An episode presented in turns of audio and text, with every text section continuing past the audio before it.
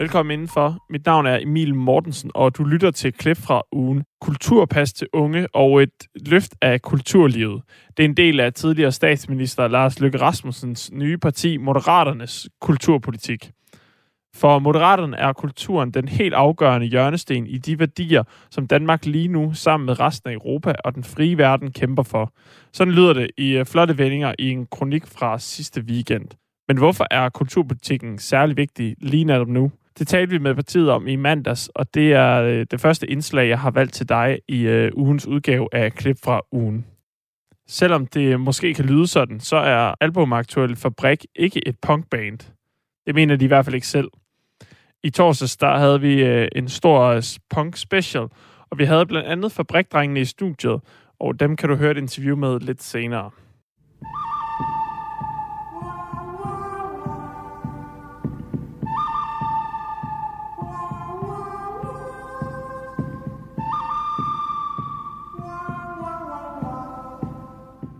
Manden bag musikken, han hedder Ennio Morricone, og han har hovedrollen i en ny dokumentar, der havde premiere i torsdags.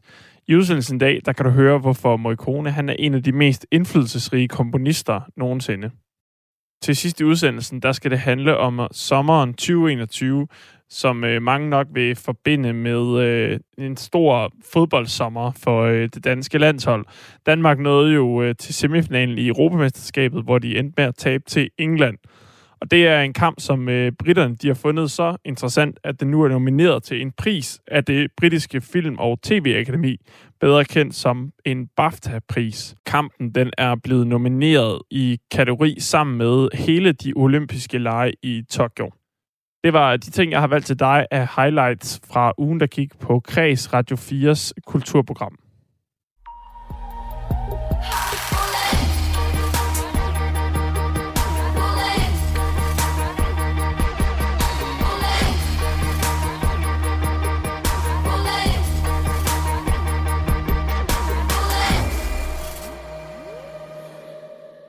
Nu er det blevet tid til det første indslag, og det er fra mandagens udgave, der handler om Moderaternes kulturpolitik. Her godt et år inden der senest skal udskrives folketingsvalg, har tidligere statsminister Lars Løkke Rasmussens nye parti, Moderaterne, nu løftet sløret for partiets kulturpolitik. Det skete her i weekenden i en kronik i Politiken, som Lars Løkke Rasmussen har skrevet i fællesskab med min første gæst her i Kræs i dag, og det er dig, Jon Steffensen. Velkommen til. Tak for det. Du er teaterdirektør for Teateret Avigny T, og så er du altså også medlem af Moderaterne, og vi skal tale om Moderaternes kulturpolitik, men først kunne jeg godt tænke mig at høre dig, Jon Steffensen. Hvorfor har du som teaterdirektør valgt at engagere dig i et politisk partis konkrete kulturpolitik? Jamen, det har jeg af to grunde. Et, fordi jeg synes, kulturpolitik er meget vigtigere, end hvad den bliver gjort til i øjeblikket, blandt de partier, der findes på stemmesedlen. Og to, det er at få lov til at tegne et nyt midterpartis kulturprofil helt fra starten af, er en så enestående chance, at det vil jeg gerne medvirke til. Og i kronikken, der skriver du og Lars Løkke, din kronik til Politiken, at I vil afsætte 5 milliarder kroner over 5 år til et løft af kulturlivet. Det er altså en del af Moderaternes kulturpolitik. Dem vil I blandt andet bruge på kulturpas til unge, så alle på deres 15-års fødselsdag får 2.000 kroner, de kan bruge på kulturoplevelser. Det skal vi tale mere om senere. I vil også gøre det på gratis adgang til statens museer og samlinger, og gratis idrætstilbud til udsatte børn og unge. Det er i hvert fald noget af det, pengene skal bruges til. De 5 milliarder kroner, Jon Steffensen, dem vil I finde gennem en, og nu citerer jeg fra kronikken, ansvarlig økonomisk politik, prioritering og reformer. Så bliver jeg nødt til at spørge dig, Jon Steffensen, hvad er det, der skal nedprioriteres, når kulturen skal opprioriteres så meget, som den skal, ifølge jer? Jeg tror ikke nødvendigvis, der er noget, der skal nedprioriteres på den måde. Hvor finder man så pengene fra? Det gør man jo blandt andet ved reformer, der laver om på den måde, vi har det på i dag. Men det vigtige er jo egentlig at sige, at når vi vælger at bruge 18 milliarder til det kommende forsvarsforlig, og som er rigtig, rigtig mange penge, så skal man passe på, at alle andre områder ikke samtidig bliver fuldstændig glemt. Er sikkerhedspolitik ikke et vigtigt område for Moderaterne? Jo, og derfor går vi absolut også ind for, at de 18 milliarder skal bruges. Men vi ser det bare i samme omfang. Det skal jo ikke være sådan, så at hele, inden at vi er nået og sætte os ved bordet, så er hele retten spist op, og der ikke er mere at flytte rundt på. Og især, jeg synes, det er meget vigtigt, at vi skal slås for vores frihed. Men hvad er det, vi slås for? Hvad er det, der binder os sammen som land og nation, og har gjort det gennem århundreder og gennem generationer, skabt det Danmark, vi er i dag? Det er jo faktisk den kunst og kultur, som er vores DNA. Og hvis vi pludselig ikke har muligheder for at udvikle den, hvad er det egentlig så, vi kæmper for? Altså sådan sat helt på spidsen. Ja, Jon Steffensen, det er meget tydeligt i den kronik, som du og partiets formand Lars Løkke Rasmussen har skrevet, altså Moderaterne, i weekenden, at kulturpolitik er vigtig for Moderaterne. I skriver i den her kronik, det er en offentlig hemmelighed blandt politikere og partier på Christiansborg, at et valg ikke vindes på kulturen og et partis kulturpolitik. Og så skriver I så også efterfølgende, at det er en forkert betragtning, fordi kulturen er samfundets fundament. Vi har imidlertid spurgt Radio 4's egen politiske kommentator og medvært på programmet Mandat, om han tror, at man kan ligefrem vinde valg på kulturpolitik. Her er det Thomas Larsen. Altså, det kan godt være, at kulturpolitik bliver dominerende for Moderaterne, men jeg må sige, at jeg tror ikke på, at kulturpolitik bliver det afgørende punkt på den politiske dagsorden herhjemme. Det gør jeg simpelthen ikke, og det kan godt være, at det virker som helligbrød at sige det her midt i et godt kulturprogram. Men jeg tror simpelthen, at det vil være helt andre dagsordener, der vil komme til at dominere ved næste folketingsvalgkamp. Og det kan for eksempel være altså krigen i Ukraine. Hvis den fortsætter, så vil den jo fylde kolossalt meget, og det vil betyde, at vi kommer til at diskutere sikkerhedspolitik, forsvarspolitik, oprustning. Krigen kan også komme til at give så store stød til den globale økonomi og den danske økonomi, så vi kommer til at diskutere økonomi, og ellers så tror jeg, at det vil være sådan klassiske temaer som velfærden, der vil stå i centrum af debatten, og det vil sige en styrkelse af sundheden, af ældreplejen osv. Der er ikke ret mange eksempler på, at kulturpolitikken er kommet ind som et dominerende punkt i sådan en valgkamp. Så lød det her fra Radio 4's politiske kommentator Thomas Larsen i forbindelse med, at Moderaterne nu kommer med deres kulturudspil. Og med mig fra Moderaterne har jeg teaterdirektør for Teateret Avigny T, og altså også medlem af Moderaterne Jon Steffensen. Tror I, at man kan vinde et valg på at tale kulturpolitik, som I gør nu? Nej, men man kan godt for mange andre grunde skyld tale kulturen op. Altså det her, det er jo ikke et spørgsmål om, at man vinder et valg på at tale kulturpolitik. Det er ikke det. Vi har ikke været ude og analysere fokusgrupper osv. Det er bare at sige, var det ikke på tide, at der var et parti, der tog kunst og kultur så alvorligt, at det er det, vi lægger ud med. Fordi det på en eller anden måde er hjørnestenen i alt andet, hvad vi egentlig tænker og foretager os. Også når det gælder velfærd. Er kulturpolitik vigtigere end det meste andet for Moderaterne, Jon Steffensen? Nej, men kulturpolitik er vigtigt. Hvor vigtigt? Jamen, det er jo så vigtigt, at vi tror på, at hvis alle har lige adgang til det, det er meget det går ud på, så får vi et stærkere samfund med en større sammenhængskraft. Vi tror også på, at det er vigtigt, at kulturpolitik på alle mulige andre måder i dag går på tværs af ministerier. Det betyder enormt meget for integrationsministeriet, at vi integrerer folk gennem kunst og kultur, at vi integrerer unge gennem undervisning, at de alle bliver en del af det fra starten, i stedet for at blive holdt uden for det danske samfund. Og jeg forstår godt, hvad Thomas Larsen siger, men det er jo også meget konservativt af Thomas Larsen at blive ved med at tro, at det er sådan, tingene hænger sammen. Det kunne være, at der var andre måder, og det er ikke for at være hippie eller halalagtig, og jeg tror også, at Thomas har ret i, at selvfølgelig er der ting, der betyder rigtig meget i danskers hverdag. Men det kunne være, at hvis politikere begyndte at ville kulturen og tale kulturen mere op, så var det også den, der betød mere, når vi valgte at skulle beslutte os om, hvor vi vil stemme henne. Men det er ikke for at være naiv, det er ikke. Men det er da på tide, at der er et parti, der prøver at tale kulturen op, i stedet for at prøve at glemme den. Og i jeres konkrete forslag fra, som man kan læse i Politikens kronik, hvor du skrev det sammen med Lars Løkke Rasmussen, der kommer med et forslag om, at I ønsker, at alle unge fra deres 15-års fødselsdag får 2.000 kroner, de kan bruge på kulturoplevelser. Hvorfor er det et særligt vigtigt punkt for jer? Det er det af to grunde. Et fordi, at pengene til sidst og syvende og sidst ender i kulturlivet igen, som lider under senfølger af en coronanedlukning. Det er sådan helt basalt vigtigt, at pengene bliver i kulturlivet. Men det vigtige her, det er, at alle får adgang til kulturen. Og det kan jo ikke nytte noget. Men Jon Steffensen, rigtig mange steder i kulturlivet, så er der jo allerede rabat til unge mennesker. I dit eget teater, Teateret Avigny T, der kan man slippe med så lidt som 110 kroner for en billet, hvis man er studerende eller under 25 år. Sparker det her i virkeligheden ikke en åben dør ind? Nej. Det øjeblik, at man, nu siger du 110 kroner, det vil sige, at hvis man får 2.000 kroner, og man kan bruge 500 af dem på teater, så har man faktisk chancen for at komme i teateret 3-4 gange om året. Men får man nogle nye i teateret på den måde? Det kan jeg love dig for. Jeg ved, at prisen betyder ufattelig meget. Og det øjeblik, at man får en check ind ad døren, når man bliver 15, der hvor, hvor vi udvikler os mest som mennesker, det gør vi altså, når vi er unge. Ja, min tid er forbi på den måde. Men når vi udvikler os allermest, at vi så alle sammen, alle i det her land, får lige chancer, lige adgang til det her samfund. Og vi ved simpelthen, at der er mange, at kulturlivet, som vi alle sammen betaler til over skatteblæt, at der er en stor gruppe, der holdes udenfor. Og er det måske ikke på tide at prøve at se, om vi ikke kan få flere ind, i stedet for at ekskludere nogen fra noget?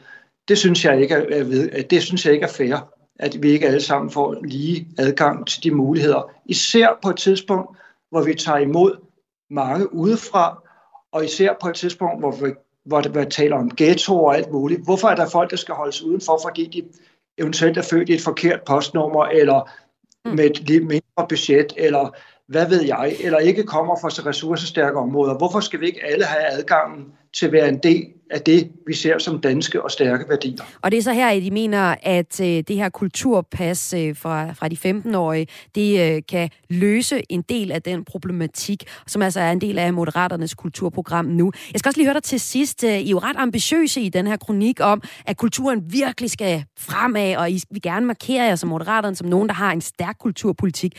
En del af de ting, forslag kommer med, det er også, at I vil genindføre morgensang i det danske folkeskoler. Hvorfor er det enormt vigtigt, Jon Steffensen?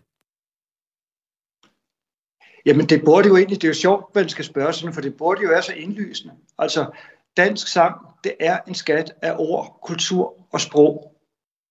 Det er fornyende, det er kulturbærende. Vi er alle sammen, alle er i folkeskolen. Det vil sige, at vi når ud til alle. Alle oplever alt fra Grundtvig til Anne Linde, til Kim Larsen, til Stine Pilgaard, men forstår lige pludselig, hvad det er for nogle ting, der binder Danmark sammen. Hvad er vores kultur? Det får man ind gennem de sange, der er i en højskolesangbog. Og det vil være ærgerligt, at den, kan man næsten sige, mulighed for at nå ud til alle, så enkelt, at vi på en eller anden måde har taget det væk. Fordi jeg tror på, at det kan være enormt givende, at alle får lov til i en tidlig alder, at komme i dialog med dansk kultur og sprog og fællesskab. Og det fællesskab, det er at synge sammen. Og så kan man jo så undersøge efterfølgende, hvor mange der egentlig har afskaffet morgensang. Men det må blive et næste interview med dig. Jon Steffensen, teaterdirektør for Teateret Avigny T. Ja, undskyld. Det ved du måske. Det er jo daglig morgensang. Der er ikke mange skoler, der synges i dagligt længere. Så lyder det. I hvert fald ikke den skole. I hvert fald fra medlem af Moderaterne og medforfatter til kronikken i Politiken om netop Moderaternes kulturpolitik. Jon Steffensen, tak fordi du var med i Kræs. Det var så lidt. Vi ville her på Kræs, her på Radio 4, også gerne have talt med Lars Løkke Rasmussen, der er formand og stifter af partiet Moderaterne, men det har ikke været muligt. Og det her kulturpolitikken fra Moderaterne kommer jo her lige knap et år til. Det senest bliver kaldt folketingsvalg, der altså skal afholdes senest den 4. juni 2023.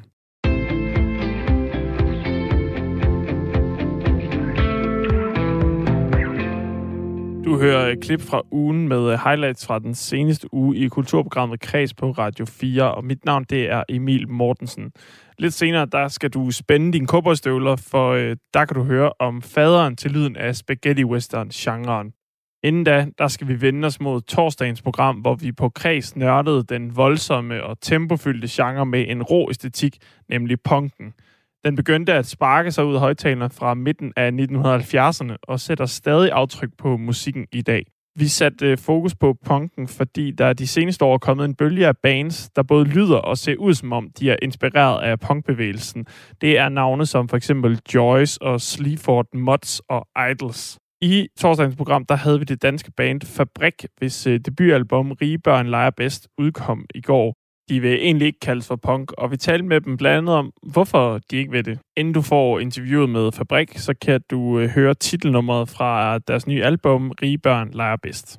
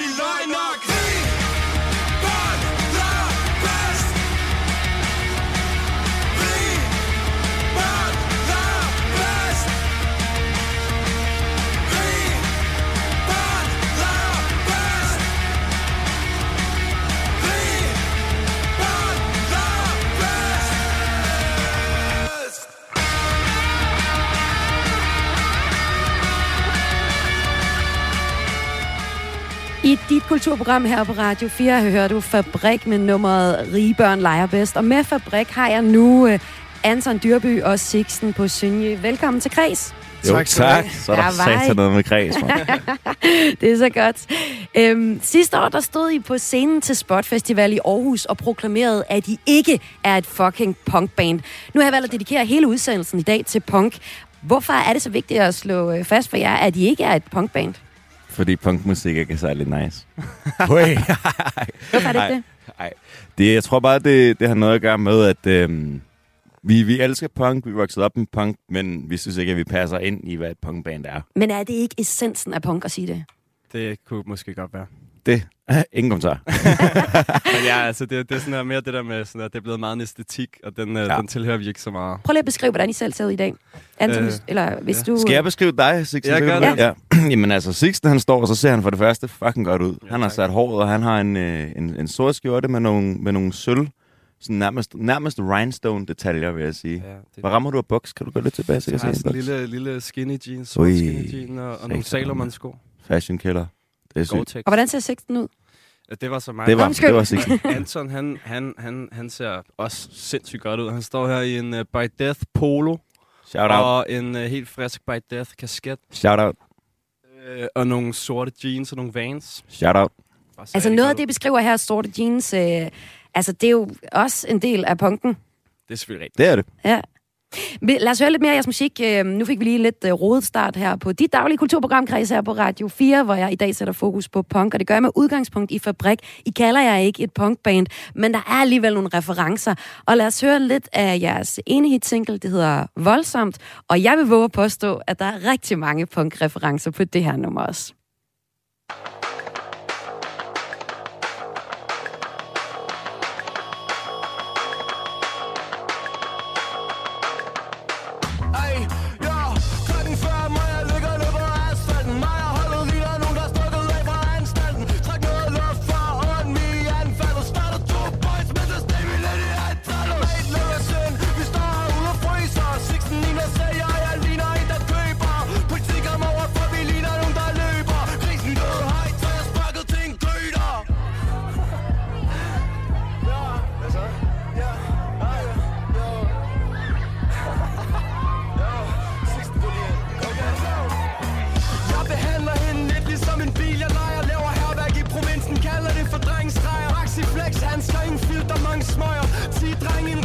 som en knaller, de ståntrøjer. Vi sparker døren ind til festen, vi begynder at skrige. To løs sorte støvler, gin, det er min energi. Det er mit yndlingskompliment, når hun siger, jeg narlig. Alle hendes veninder siger, Sixten, han er fucking farlig. Lad os nu sige det, som det er. Det er ikke nogen karriere. Nu må det stoppe. Jeg har det voldsomt, og jeg tror, han er den eller med en voldslam. Hvis jeg vågner, er det heldigt, jeg ikke omkom. Brug min sidste penge, nu min lomme tom. Fucking voldsom, jeg har det voldsomt, og jeg tror, han er den eller med en voldslam. Hvis jeg vågner, er det heldigt, jeg ikke omkom. Brug min sidste penge, nu min lomme tom. Det, du hører her i Kræs på Radio 4, det er FABRÄK med nummeret Voldsomt i kulturprogrammet Kræs her på Radio 4, hvor hele udsendelsen er dedikeret til den fanden i voldskæde del af musikken. Senere i udsendelsen, der skal vi høre fra Sort Sol, en af punkpionererne i Danmark, og jeg får også besøg af musikjournalist Anders Bøtter, hvor vi skal se på punkens start op til i dag, hvor nye bølger af punk ruller ind over musikken. Og det vil jeg våge påstå, at jeres musik blandt andet gør Anton og Sixten her fra FABRÄK. I med mig endnu? Ja, vi er. Ja, det er godt. I morgen udgiver jeg jeres debutalbum, og når jeg lytter til jeres musik, så er punk altså det første ord, jeg tænker på. Der er mange af punkens kendetegn, der går igen her. Den der bass, det hurtige tempo. Nummeret her Voldsomt handler om, at I har så smadret den aften, at I ender med en voldsdom. På en anden hitsingle, Dårligt, synger I om oprør mod kæresteaftener, naturvin og pandehår, og en hel masse ting, som mange godt kan lide, og I også selv nogle gange også synes er helt okay. Hvis I ikke er et punkband, hvad er I så? Jamen, vi er bare to drenge, der godt kan lide at lave musik, som ja, og godt kan lide at snakke om ting og skrive dem ned på tekster. Jeg tror grunden til, at vi i hvert fald, ja, det ved jeg ikke, vi kan godt lidt definere os ud fra, hvad vi ikke er. Ja. Og som Sixten, han kom lidt ind på tidligere, så er punk efterhånden. Der er rigtig meget ægte punk, men punk er også rigtig meget en æstetik. Men vil I så ikke prøve at sætte nogle flere ord på, hvad er det for noget musik, I laver? Jamen, det musik, vi laver, det er sådan der... Det er hiphop, mand. Ja, vi laver hiphop. Jeg synes også lidt, det er hiphop. Altså, vi har sådan nogle punkede beats og nogle rockede undertoner og sådan noget, men vi rapper jo på næsten alt det, vi har lavet. Vi synger ikke super meget.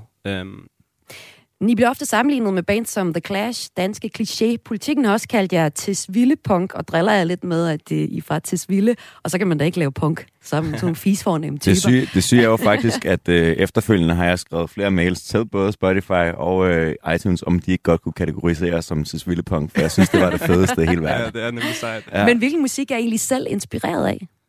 Mange forskellige ting. Ja. Hvad ligger lige nu på jeres top 1 på Spotify? Young Dolph. Ja, det må være Young Dolph. Hvad kan det? Det er bare til ultra hård Memphis trap rapmusik. Om at skyde folk og sådan noget. Ja, præcis. Hvorfor synes I, det er fedt? Det er bare sådan lidt hiphoppens punk. Ja, på en eller anden måde. Det er ikke sådan populær. Nej, det er ikke specielt poleret heller. Og så er det også bare... ja, det ved jeg ikke. Jeg synes, der er rigtig, rigtig meget gammel musik, som holder. Men jeg synes også, der er meget gammel musik, som ikke holder. Hvad holder? Jeg synes, for eksempel... nu skal jeg lige tænke. The Clash holder faktisk. The Clash holder sindssygt godt. Ja. Det gør White Stripes og Ramones også. Ja. Og Ramones er noget også det, vi skal høre senere i udsendelsen, hvor vi sætter fokus på punk og den dyriske, vilde side af musikken. Og det er også noget, det I fremhæver her, I godt kan lide. Altså noget, der gør oprør, og noget, der sådan er for meget. Og det er jo noget, danskerne godt kunne lide. I har spillet til både Gaffa-prisen og Zulu Awards. For nylig var også nomineret til 3 Steppeulve-priser, som var sidste søndag. Næste uge, så tager vi gik hjem med omvendt hat-trick. I næste uge, så tager I på turné rundt i landet. Hvordan er atmosfæren, når I er ude at spille? Jamen, altså, atmosfæren, når vi tager ud og spille, der er meget fokus på musikken og samværet, og ikke så meget på at tage billeder og dokumentere det, man laver. Ligesom. Det er meget, meget sådan der...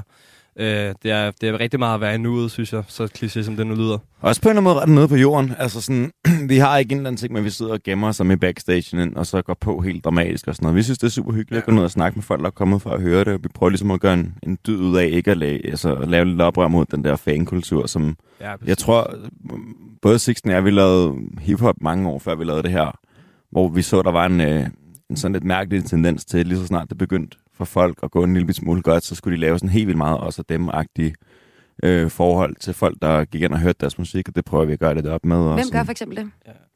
Det kommer ikke til at stå her, når nogen navne. Nej, men det er jo bare sådan, sådan de populære emner inden for, hvad hedder det, for sådan der, for hiphop og sådan noget, er jo ikke ligefrem sådan særlig inkluderende. Altså, det er også bare noget, det er også en af grundene til, at vi begyndte at lave det her musik, er, fordi vi var selv lidt trætte af, at det var efterhånden svært at finde på emner, som man føler passer ind i hiphop, som ikke handler om sådan nogle lidt dårlige ting, som du ved, mange penge og biler, store biler, og være nederen over for kvinder og sådan. Ja.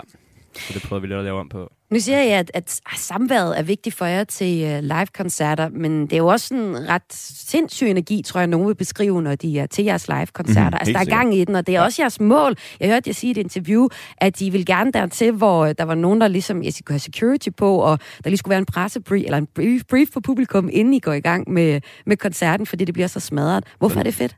Fordi det er ægte, det er... Folk kan få udløb for deres... frustrationer og aggressioner og sådan nogle ting. Jeg tror, der er mange frustrationer lige nu.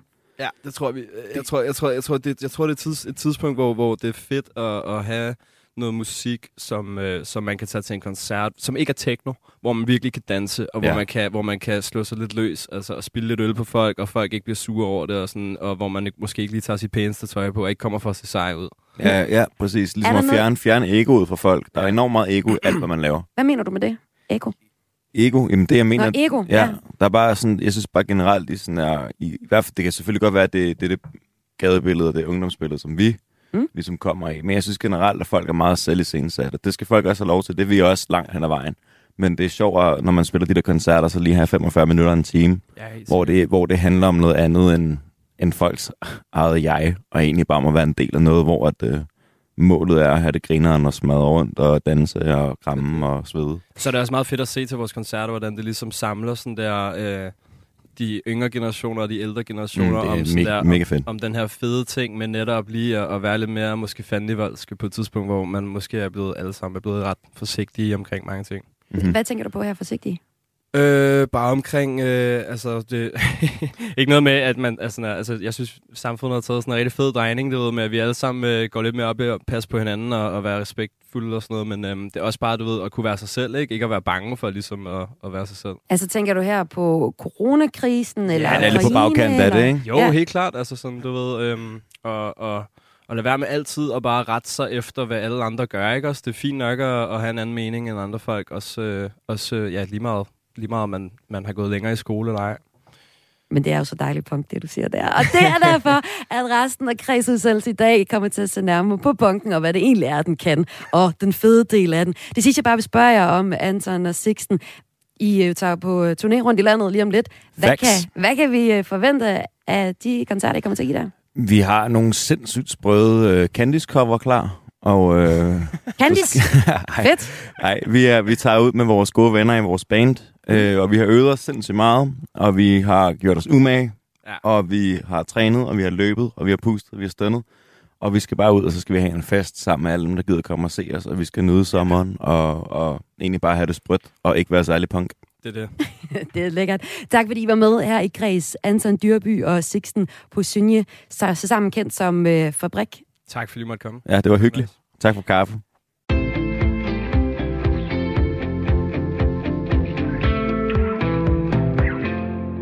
Mit navn er Emil Mortensen, og du lytter til klip fra ugen. Programmet, hvor jeg har samlet det bedste til dig fra ugen, der gik her på Radio 4's kulturprogram Kræs.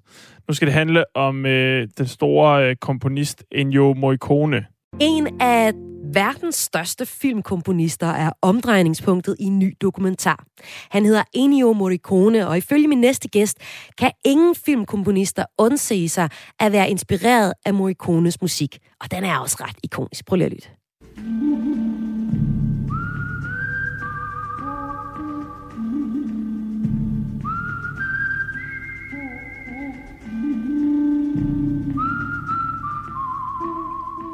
Vi skal så om det næste her i Kræs dykke ned i Morricones musik, og når jeg siger vi, så er det fordi, jeg nu har besøg af filmkomponist Niklas Schmidt. Velkommen til Kræs. Velkommen til Kræs, Niklas. Tak for det. Ja, du var der. Ja. Du er blandt andet kendt for at lave musik til Unge Astrid, en film om Astrid Lindgren, og for titlen med musikken til DR's store serie Frederik den 9. Og lige nu så sidder du og laver musik til årets julekalender. Men Morricone, hvad har han betydet for dig som filmkomponist? Altså, han er jo på en eller anden måde det helt store forbillede for, jeg tror, alle filmkomponister. Han har alt det der. Han har den fulde pakke, som vi måske alle sammen drømmer om at få. Ikke?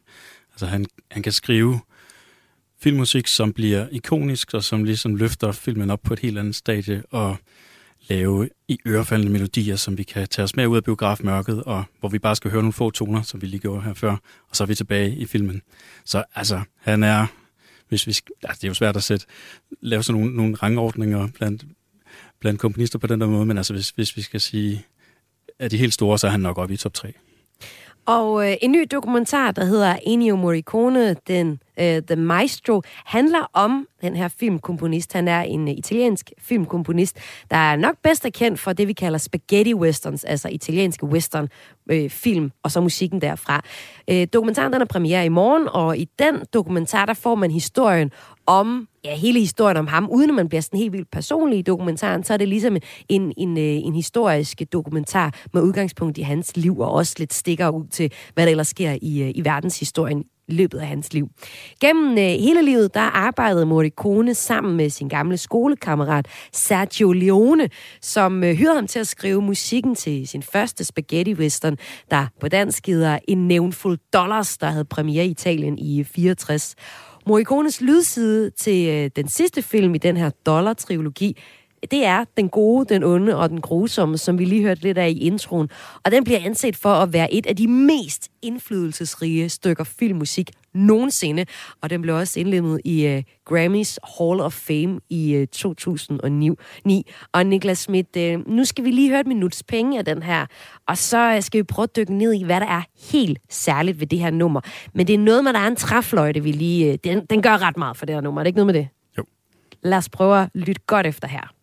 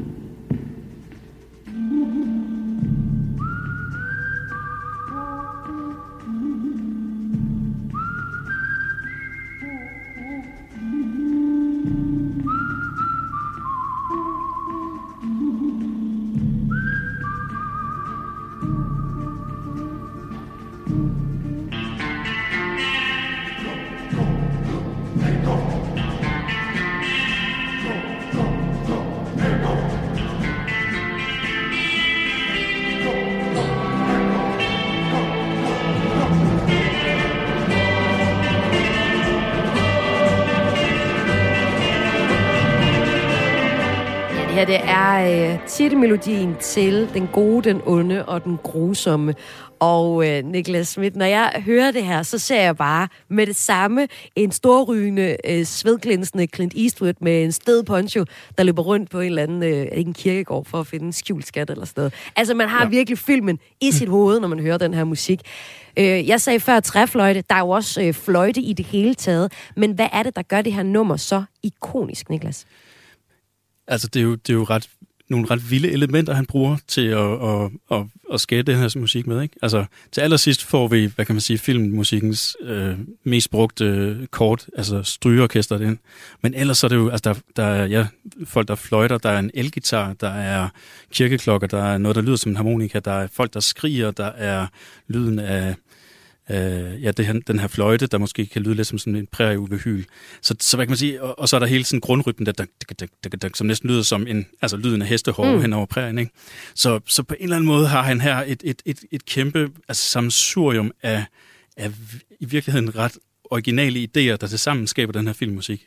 Så hvis man ligesom kigger på, hvordan man lod westerne lyde før det, så det her jo bare sådan, altså det er en revolution, og alligevel er det fuldstændig rigtigt, når vi hører, altså I dag er det jo bare blevet en slags kliché. Jamen, det er rigtigt. Når man sætter det på, så er man sådan, okay, nu er der nogen, der skal duellere på en eller anden måde, når man hører den her musik, ikke? Men det, der også adskiller Morricone her fra andre store filmkomponister, det er også den mere poppede tilgang til musikken. Hvis man nu sammenligner med John Williams eller Hans Zimmer, to kæmpe store filmkomponister, hvor det er det der orkestrale musik, de leverer til lydsiden på film, så er det her jo sådan det lidt mere vittige også, og sådan lidt mere enkle lyd i det. Og jeg kunne godt tænke mig, at vi lige tog et eksempel mere. Altså, Morricone har jo komponeret flere end 500 soundtracks til film og tv, over 100 klassiske værker og solgt over 70 millioner album i løbet af sin 70 år lange karriere, som det blev til, inden han døde. Et af numrene, jeg lige synes, vi skal spille nu, det er fra Once Upon a Time in the West, Man with the Harmonica.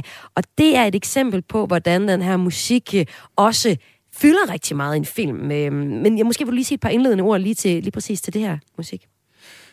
Ja, altså det er jo mundharmonikaen, som man kan sige er et af de der instrumenter, der optræder inde i selve Kuiper-universet, som han så ligesom hiver ud og får lov til at bare fylde det hele væg til væg. Altså en mundharmonika kan jo ikke sige, den siger jo ikke særlig meget, men hvis du putter mikrofoner tæt på den og rumklang og mixer den på den rigtige måde, så kan det pludselig altså åbne sig og blive et helt andet rum i filmen. Ja, det kommer her. Lad os lige høre lidt fra det, altså Morricones musik til Once Upon a Time in the West.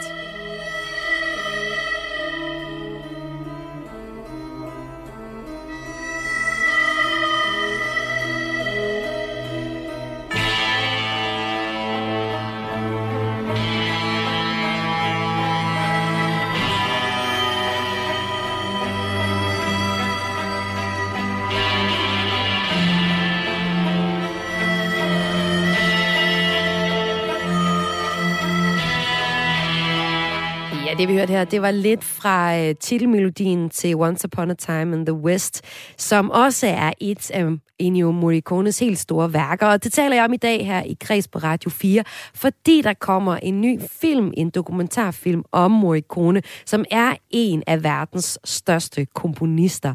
Og det her var jo så et eksempel på, hvordan hans musik faktisk kan fylde ret meget i en film. Fylder den så meget, at man nogle gange bare lader musikken stå, og der ikke sker så meget andet i filmen, Niklas? Det synes jeg faktisk, man kan se rigtig ofte, når hans musik træder ind i filmen på de sådan helt centrale steder, så er det ikke fordi, der er særlig meget, der bliver sagt. Altså, det er sådan set musikken, der får lov at tale og få alle følelserne frem. Og så bliver man glad som filmkomponist, gør man ikke det? Ja. Når den sådan er en hel medspiller, skal på rollelisten nærmest, ikke? Det kan man jo godt sige. Altså, vi vil jo gerne være med til at fortælle historierne på den mest effektfulde måde. Og hvis nogle gange, så kan musikken sige noget, som man simpelthen ikke kan sige med ord på samme måde.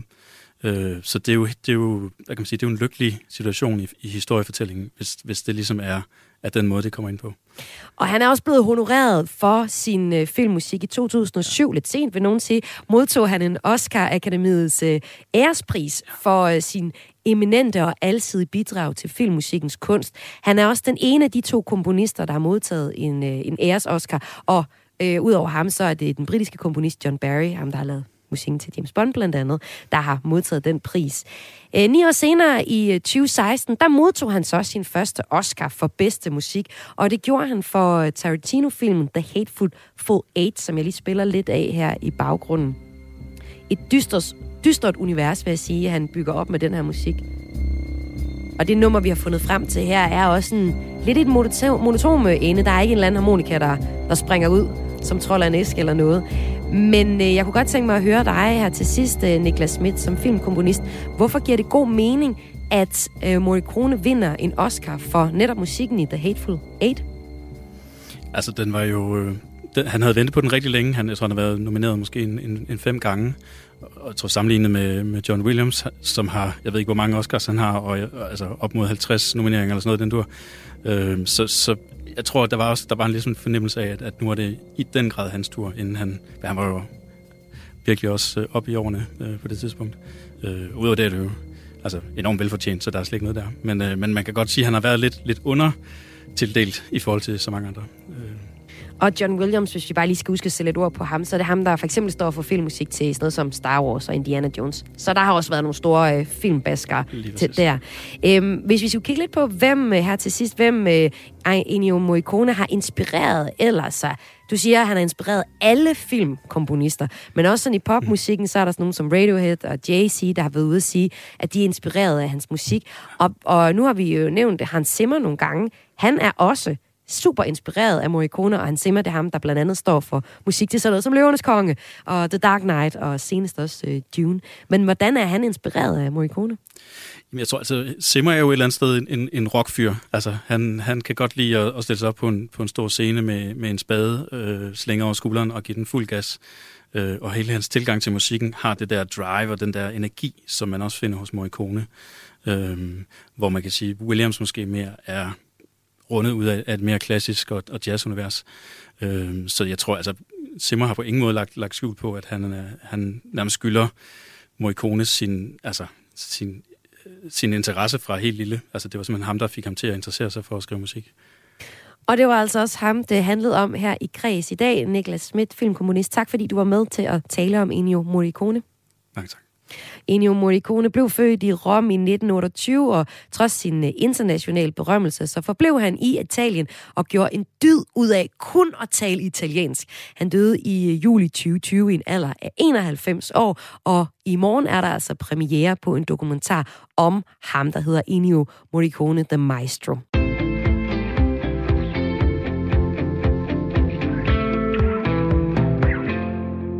I mandagens program, der talte vi om BAFTA-prisen, og det involverede blandt andet den her gamle slager. Og det var Danmark, og det var Danmark, ole, ole, ole. Sådan her cirka, måske ikke helt præcist, lød det i de danske gader og de danske stuer, lige indtil vi mødte England i semifinalen under Europamesterskabet sidste sommer. Efter 120 minutters spilletid den 7. juni 2021 stod England som sejrsherre, og kampen har været så interessant i briternes øjne, at den nu er nomineret til en pris af den britiske film- og tv-akademi, bedre kendt som en BAFTA. Så det er BAFTA Awards show, som at den her kamp er nomineret i. Kampen mellem Danmark og England er altså nomineret igen her og til en BAFTA Award, og det er i kategorien sport. En kamp, der var så spændende, at digter og forfatter oplevede det som at blive jagtet af en skummel mand midt om natten. Og den digter og forfatter, det er dig, Mads Mygind. Velkommen til. Tusind tak. Tak for det. Det blev lige nødt til at forklare. Hvordan oplevede du kampen den måde? Jeg havde netop sådan en fornemmelse af, at det startede rigtig godt. Danmark kommer jo foran, og der opstår en vild begejstring og optimisme, og man føler, man kan flyve, både som spiller, men i hvert fald som publikum. Og så er det som om, at luften lige så stille tages ud af kampen. Det bliver hårdere og hårdere og sværere og sværere. Og der bliver udlignet det, hvad det er. Sådan jo i og for sig fuldstændig lige kampen. Og alligevel føles det som om, at man hænger i med det alleryderste af neglene. Og kampen udvikler sig, og der bliver ligesom fløjtet af for de 90 minutter. Og vi går i forlænget spilletid. Og der kan jeg godt mærke på de danske spillere, at de er trætte og de er slidte. Og at det bliver svært bare at komme hen til straffespark, hvor det igen kan føles nogenlunde 50-50. Det føltes meget gyseragtigt, og det første, jeg tænkte på, da jeg overvejede, hvordan var det her, hvad var det ligesom? Det var ligesom at løbe gennem en skov med en eller anden frygtelig morder bagved dig, og du bliver trættere og trættere, og du ved, at jo længere tid der går, jo større er der en sandsynlighed for, at morderen indhenter sig med sin kæmpe store økse. Og du har faktisk overvejet det her rent kunstnerisk, fordi du har skrevet et digt ud for blandt andet den her kamp. Det skal vi høre lidt af senere. Men ja, lad os lige prøve lidt dykke ned i den der, det første knivstik måske. Altså, knap 10 minutter efter var England jo, altså der er jo ligesom. Hvis man så kampen, ikke, så kan man måske huske Mikkel Damsgaards flotte frisparksmål til 1-0. Hvis vi starter der, hvordan passer det så ind i fortællingen om en mand, der bliver forfulgt i en mørk nat i en skov? Jamen, der tror jeg, der får man sådan lige akkurat fornemmelsen af, at nu slipper jeg fri. Nu stod der faktisk en bil midt på vejen, som jeg lige kunne hoppe ind i, og der var endda nøgler i den, så det var bare at køre væk derfra. Ja. Nu er jeg fuldstændig fri. Det her sensationelle frisparksmål, der kommer jo i sagens natur lidt ud af ingenting. Bolden ligger stille. Og så får man fornemmelsen af, at nu er jeg fri, nu ruller det, men så punkterer bilen selvfølgelig. Og alle dækkene punkterer, og ham, den sindssyge morder, der jagter en, har jo selvfølgelig en eller anden Range Rover, så han kan køre i alt slags terræn. Så han nærmer sig og nærmer sig og nærmer sig.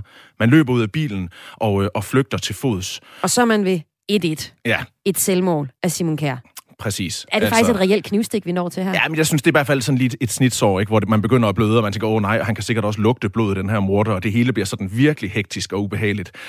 Og så er vi jo på en måde nulstillet dog, men man har ikke den her moralske følelse. Altså, hvis man udligner, så føler man jo, nu er vi tilbage, nu er det os, der har momentum. Men bliver man udlignet mod, så er det som om, man allerede er lidt i minus.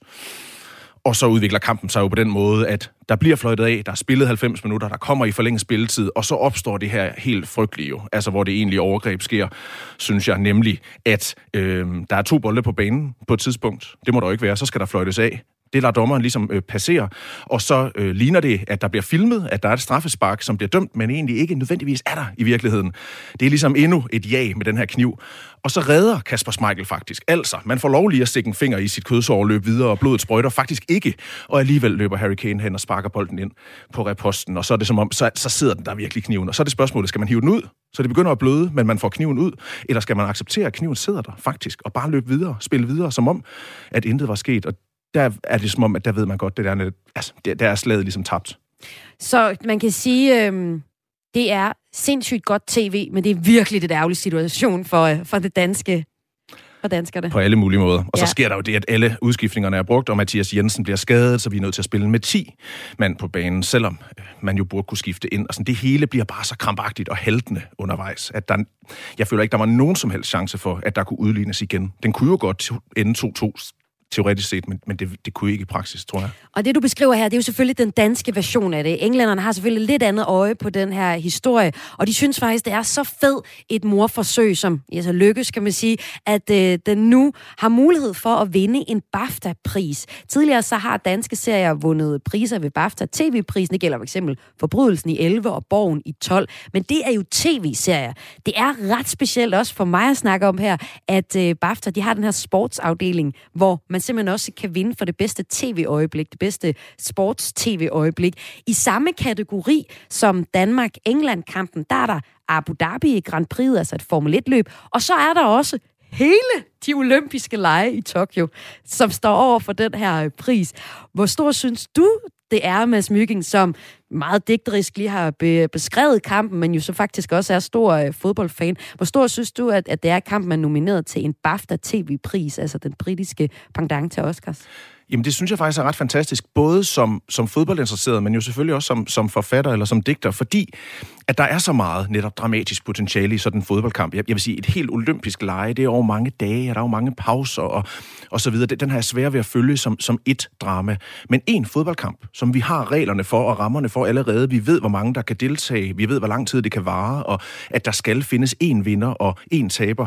Der er så mange dramatiske elementer i det, som jeg synes giver god mening faktisk at se på som andet end bare her er 11 mod 11, der spiller i så lang tid, og så kan den ende så og så meget. Det er et drama, som jeg godt synes, man kan tænke ud over fodboldens sådan faglige rammer. Og der har været så meget drama op til, altså udenom om kampen. Englænderne har gået og sagt det her med, it's coming home. De har fornemmelsen af, at nu kan vi endelig genvinde Europamesterskabet, den her pokal, ikke? Og der sidder 2 danske landsholdsspillere på et pressemøde og siger, Kasper Schmeichel, jamen, has it ever been home? Altså underforstået, har I nogensinde vundet den før? Og endnu mere underforstået, for det har vi. Og det var også et legendarisk tv-øjeblik, som herhjemme har, jeg mener, vundet en Sula Award for noget, der i hvert fald nomineret til noget af det, vi grinede af meget. Det var egentlig ikke, fordi det var sjovt i sig selv, men det var skarpt sagt i hvert fald i den situation. Ja. Og nu står vi altså i en ny situation, hvor Danmark-England-kampen kan vinde den her ret prestigefyldte BAFTA-pris. Hvis man kan sammenligne, det er BAFTA, det er ligesom den engelske udgave af Oscar, det amerikanske filmshow Oscar. Og det er jo faktisk sådan, at du fulgte EM ekstra meget den her gang. Du har skrevet et digt efter hver kamp. Prøv lige at fortælle, hvorfor har du gjort det, Mads Mygind? Jamen, jeg blev simpelthen inviteret af Bookmate, og de spurgte mig, om jeg ville skrive et digt om EM i fodbold, og det vil jeg gerne. Jeg har tidligere skrevet om VM-slutrunder sådan i løbet af mit liv. Et digt, der hedder Min VM-historie, og det vil jeg gerne følge op på. Og så gik det hurtigt op for mig, og det var jo desværre under den tragiske hændelse med Christian Eriksen, at digtet kom til at skulle følge Danmark, altså at følge den her ulykke, der var sket, og hvordan holdet ville reagere på det. Så jeg tog simpelthen udgangspunkt i det danske landshold. Digtet følger slutrunden helt til og med finalen, hvor Danmark jo ikke er med, men Danmark er centrum for det. Og det synes jeg var spændende at beskrive, fordi jeg ikke i digtet så meget beskriver hver evig eneste tackling og scoring og indskiftning og udskiftning, men lige så meget beskriver det rum, som man kan opleve sådan en slutrunde igennem, det private rum med venner, med familie, med børn, med voksne, uanset hvor man er i verden, så betyder det helt vildt meget, netop for, hvordan man oplever et drama, altså som fodbold kan være. Jeg var ikke så heldig at være på stadion til nogle af kampene, så jeg har oplevet meget drama i nogle stuer rundt omkring i Aarhus hos venner og familie. Og det synes jeg var spændende at beskrive.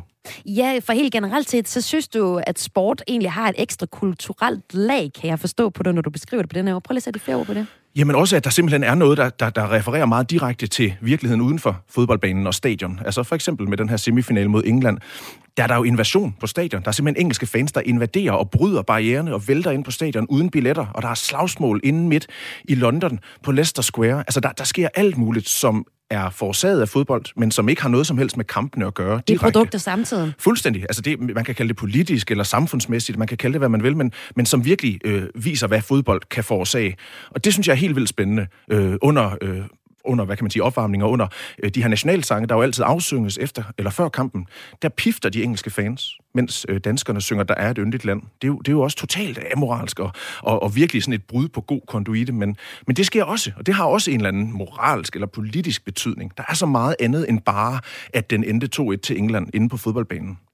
Og hvor meget tror du, der... Lige om lidt skal vi høre det her, noget af de digter, men hvor meget tror du, der er Danmarks fortjeneste, at vi er nomineret i den her kategori? Jamen, jeg synes, det spiller meget ind, at Danmark og England på mange måder har meget med hinanden at gøre. Altså, det engelske fodboldforbund var det første i verden nogensinde. Danmarks var det 5. i verden, det første uden for de britiske øer. Altså, de to meget gamle fodboldnationer, som også har spillet mod hinanden mange gange, og jo også tilbage i 92, da Danmark vandt EM. Så der er helt vildt meget, sådan både venskab og fjendskab, og der er meget, der ligesom summer under det hele, under de her enkelte fodboldkampe. Så der er bare meget ligesom gods allerede, når sådan to hold møder hinanden. Og lad os så høre noget fra dit digt. Prøv lige at beskrive, hvad er det, vi skal høre nu? Hvor meget er det et udsnit af et digt? Eller hvordan er det? Man kan sige, digtet hedder Kampen svæver i en drone over parken. Og det er et langt digt, som så er brudt op i nogle kortere kapitler. Det her, det er ikke så langt. Det er det, der ligesom har at gøre med Danmark, England, kampen. Og det handler lige så meget om, hvordan jeg derhjemme med et lille nyfødt barn ser kampen sammen med nogle venner, som det, der egentlig sker inde på banen. Det er en sammensvejsning af de to elementer. Lad os høre det. Vi flyver op af stolene i et fælles hyl, da Mikkel Damsgaard sparker bolden i mål på frispark. Vi samles i et knus på stuegulvet. Wow, wow, wow, råber vi. Så højt, at Albert vågner i sin vugge, sætter sig op og klapper i sine hænder, mens han græder. Jeg giver ham en sut, lægger ham ned på puden, vil synge en godnatsang for ham, men det eneste, jeg har i hovedet, er recepten, som vi hørte på repeat, før kampen gik i gang. Den nynner jeg igennem 3 gange, og så sover han. Og det var altså her Mads Mygind, digter og forfatter, som har skrevet EM-digte, og som jeg har med her i dag nu i forbindelse med, at Danmarks kamp mod England i sommer, den er nomineret i BAFTA i den engelske filmpris til en award, sammen med blandt andet de olympiske lege. Men din pointe før, Mads Mygind, er jo, at de olympiske lege, der er alle mulige små dramaer. Det er det samme med Abu Dhabi Grand Prix, som er et Formel 1-løb, eller der er også et hestevæddeløb. Der er nogle forskellige ting. Der sker en masse ting.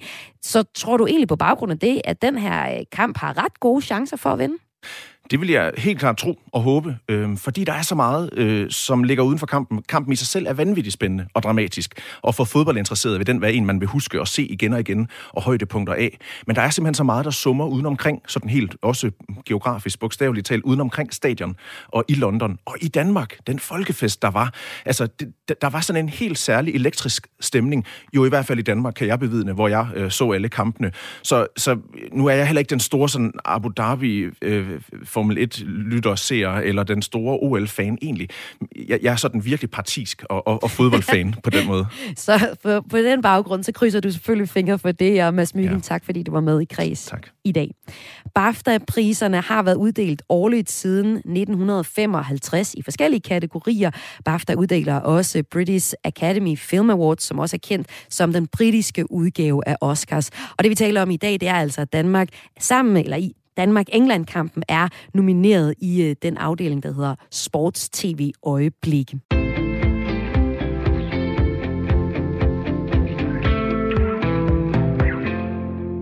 Det var, hvad jeg havde valgt til dig i dag, er det bedste fra Radio 4's kulturprogram Kræs her i klip fra ugen.